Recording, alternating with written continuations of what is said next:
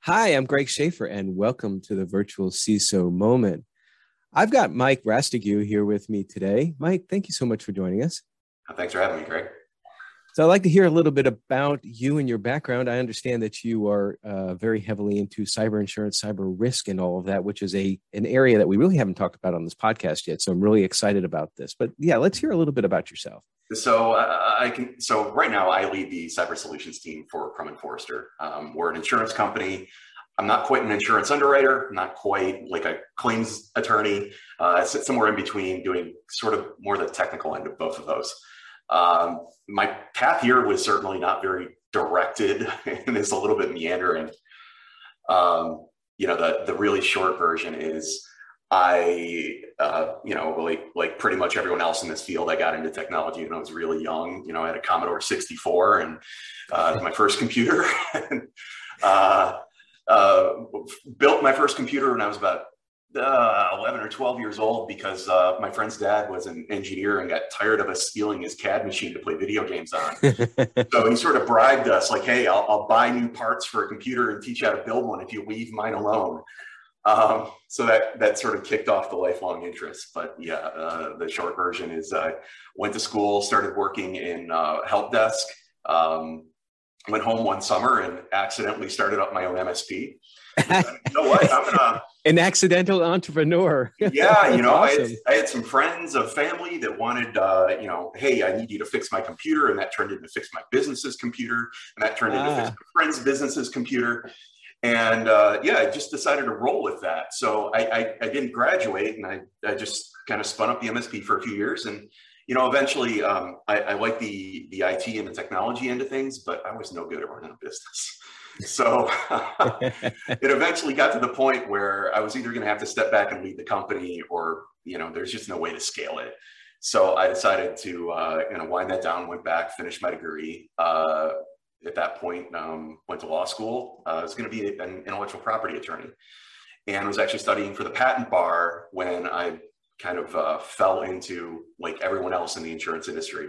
Uh, family, friends, or, or, somebody like that. Nobody aims for insurance. Accidentally, kind of like the MSP, right? Yeah, yeah. so um, I, uh, yeah, wound up just kind of stumbling my way in here and uh, happened to be uh, a new insurance broker with an IT and security background right at the time that cyber insurance was becoming thing. It was just serendipity. So um, moved around a little bit, went to uh, left insurance to go work SecOps for a little bit, thinking, hey, I'm going to keep my skills sharp. Uh, it's a hard challenge. um, wound up finding my way back into insurance. So. Well, and uh, cyber insurance, of course, is is such a a moving target field. It's uh, uh, the, you have so many so many challenges with regards to both determining the underwriting and also helping small and mid-sized businesses with the everyone's goal of trying to make them as secure as possible so that the you, you don't actually have a breach and you don't have a i'm not i was about to say a need for cyber insurance. That's not a need for a claim. That's probably the better way to say it um, which is really what we're all striving for. But um, so I, I, we've been involved with uh, Net Diligence and their e-risk hub for several years, and that's really how I first came upon to to learn about Crum and Forster, and also as a part of getting ready for this podcast, uh, learning a little bit about the Cyber Ready product that you all have out there, which I, I kind of looked into a little bit, but could you explain that a little bit more for for like a layman, uh, particularly myself? Like, think of me like you know, um, cyber risk for dummies in insurance. So uh, uh, I guess here's the real challenge, and it, it I'll get into a little bit of the why, but the the macro issue here is cyber risk in inherent. You know, we're we're inherently in, insuring a volatile risk. It changes. It moves faster than other traditional risks that we insure. Things like you know your general liability, which is you know, somewhat pejoratively called slip and fall insurance. Um, every business has it. Uh, your property insurance against things like fires and hurricanes and earthquakes. We are, as an industry, very well versed in doing that sort of thing. Like if you look at property insurance, we have hundreds of years of weather and loss and natural catastrophe data that informs the way that we understand that risk. Well, cyber insurance, depending on who you talk to, yeah, there are things like cyber insurance back in the 90s. It really uh, didn't morph into sort of its modern form until about 2015 in the wake of some. Uh, I'm not going to name names, but you know, we know them. Very high-profile data breaches that made corporate America sort of sit up and go, "Oh, whoa! This isn't just jargon that we throw at the IT department and say solve this. There's like real risk here that we need to manage." Mm-hmm. And there was a rapid evolution of coverage and where every year, because this is a new revenue stream without a lot of historical loss data, what's happening is it was a buyer's market. So every year you went in, the underwriting got easier, you got more coverage for less money. And you know, this, this sort of just became this like almost nuisance coverage. Like you bought it to check a box on a contract and let's move on.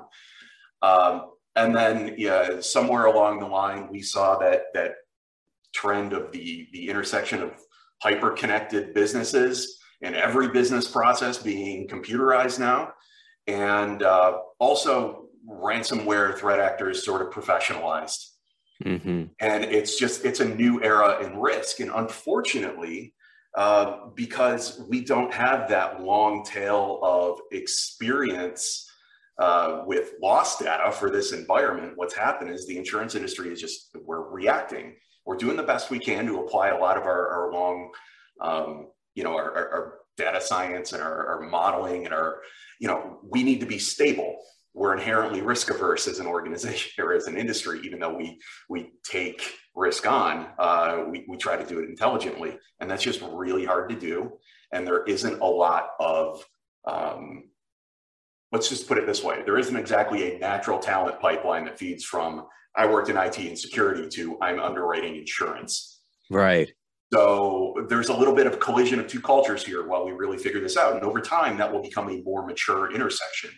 But right now um, this is all preamble to say the genesis of these cyber ready calls is that as the environment has gotten more volatile in you know the last 12 to 18 months the underwriting timeline has compressed, the standards have gone up, and the price has gone up. And so we're frequently having this conversation where two years ago somebody bought insurance and it cost them next to nothing, and all they did was check half the, the boxes on the application, send it off, and never thought about it again. And now all of a sudden it costs real money, and we're asking questions, and we're telling them, no, you need security controls that you don't have. Which, when you're you're doing that 30 days before their insurance policy renews, it's not really enough time to react. So the whole the genesis of the cyber ready call is to get out ahead of that. Let's go at two or three months before renewal when you have time to deploy some security controls, time to understand what's going on in the market. Let's just make sure people aren't getting blindsided with tough news. That's awesome. That's a, and and I love the proactive nature of it because yeah, I, from from the virtual CISO perspective, sometimes we'll get calls that may or may not be prompted, like say with that cyber insurance, where suddenly they're like, well, we have to put in this multi-factor. We don't know what that is, and if we don't, we can't get our cyber insurance. And by the way, we have to do it in 15 days. And it's like, wait, wait, wait, whoa, whoa.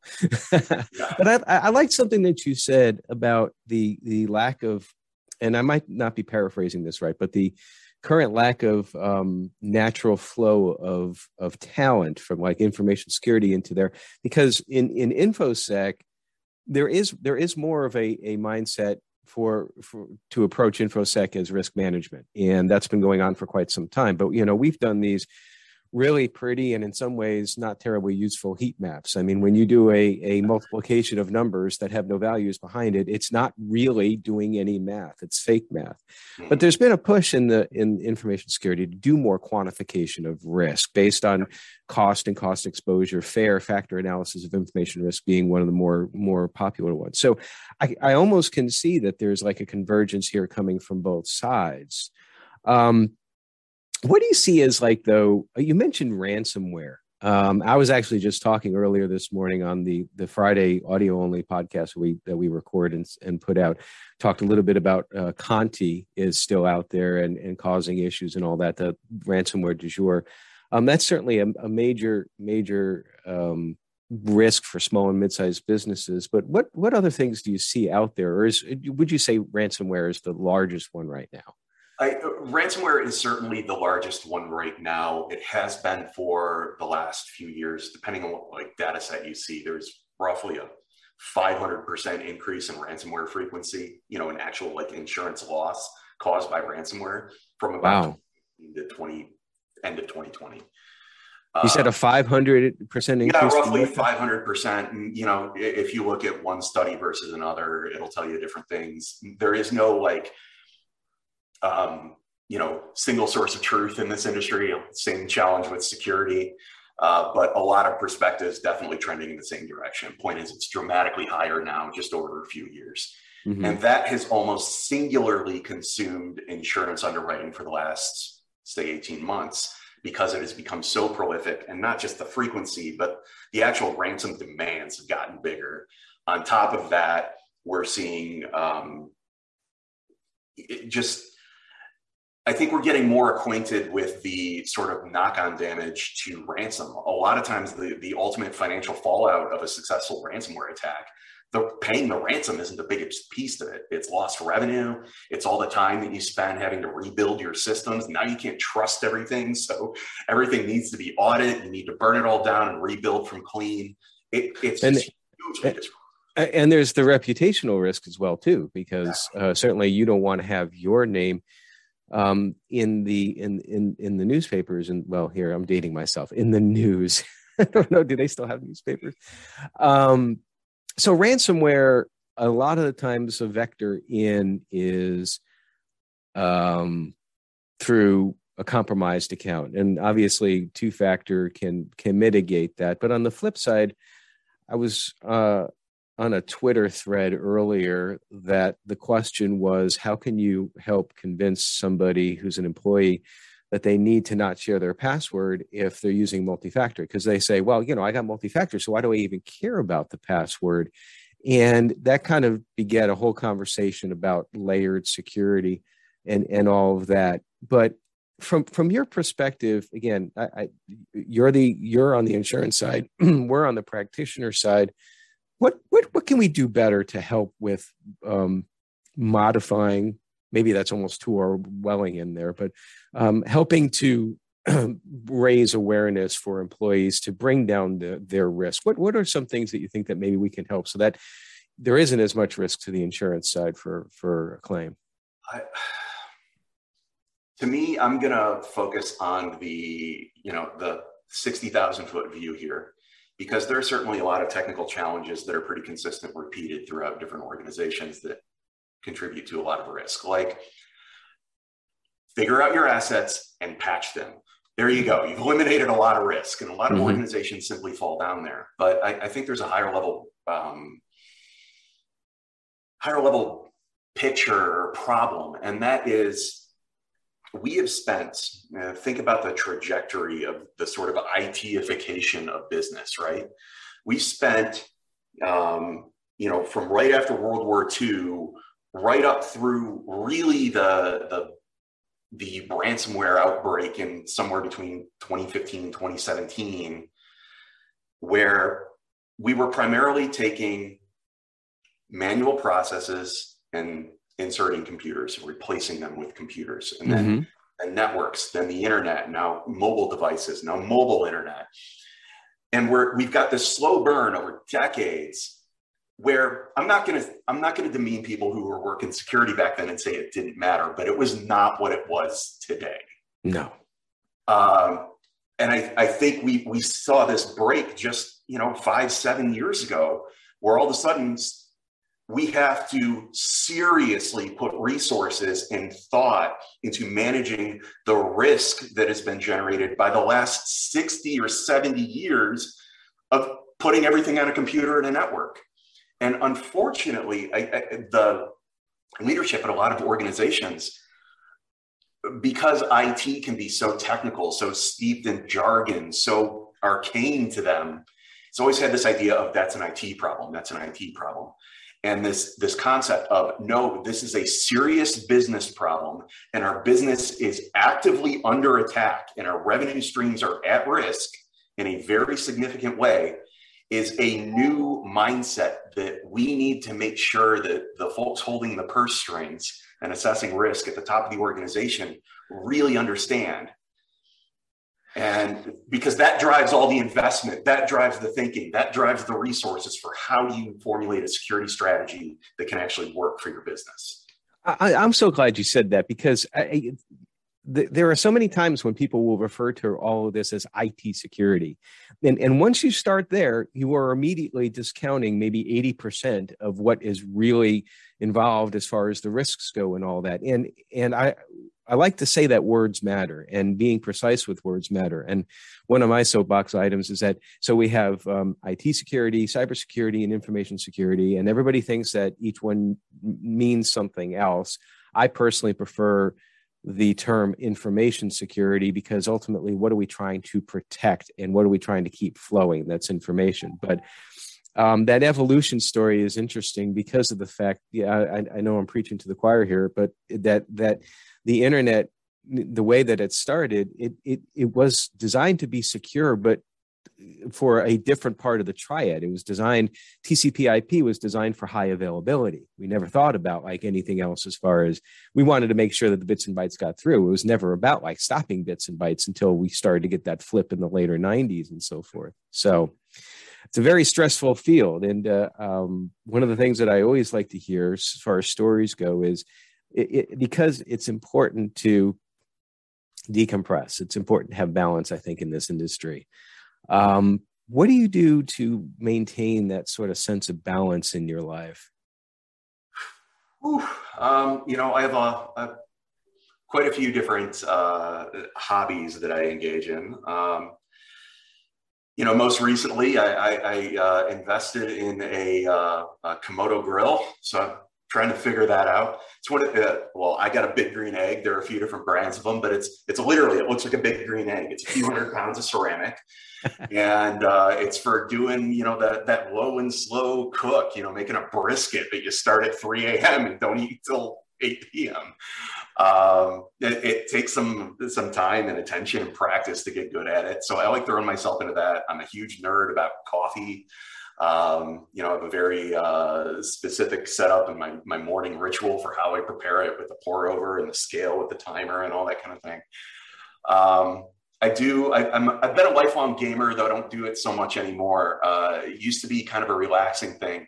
I recently picked up Elden Ring, which is the opposite of react of uh, relaxing. But um, for anyone who knows it, they will absolutely appreciate that. It's one of the I have no idea what that is. Oh, it, it's brutally hard. Like you fail more often than you win, but uh, it, it is so, a great information or focus. So, so, so if you if you have something in your off time that's more stressful than infosec and cybersecurity, then that cybersecurity seems less stressful. Is that the the theory? It's something like that. I, like uh, and that. I will say, you know on my side of it, yeah, there's stress, but uh, from the insurance perspective, we are utilizing the law of large numbers, right? Uh, it, there is certainly urgency when we have an insured who has um, some sort of data breach, ransomware, whatever it might be. When we get a claim, we have to move fast. Uh, it's the same sort of firefighting that we have to do, you know, on the incident response side, more engineering focused roles. But the upshot is it's we see a lot of them because we see a lot more accounts that don't have them. Uh, mm-hmm. At least that's the the case if you're underwriting effectively. So it's a, a little bit of a different proposition. And I will say, compared to some friends who are still working in SecOps and some folks I know who are, you know, actually still CISOs, I think my job's got the better end of the stress bargain there. so, do, uh, future plans? Do you do you plan to maybe uh, enter back into the CISO world, or stay in insurance, or uh, start up another I MSP? Like it. Yeah, I kind of like it on the insurance side. Um, I'm not sure I, I see myself here forever. You know, I'd, I'd love to get into something more, uh, or at least more far-reaching and policy-oriented. I, I, feel like both the insurance and the um, you know security but engineering sides tend to be a little bit lost in the details sometimes, and uh, we really collectively suffer from a lack of people putting a lot of this together at the highest levels. Um, but at the same time, I really like insurance. Uh, it, has been a good industry for me. Uh, I know it's a little bit invisible, can be a little bit uh, mystifying from the outside, but uh, you know, I would certainly recommend uh, this is a, a viable career path for anyone who's in incident response or a CISO who's looking, how can I maybe this is a little too stressful. Maybe I'm tired of the fire drill all the time. look over here. We can always use more security talent. Well, that's awesome. I really appreciate your perspective. Appreciate you coming on with us today, and uh, we'll have to we'll have to hook up again and uh, get some uh, tips on brisket and coffee. So, um, thank you so much for joining us. Thank you for your time, and for everybody else, stay secure.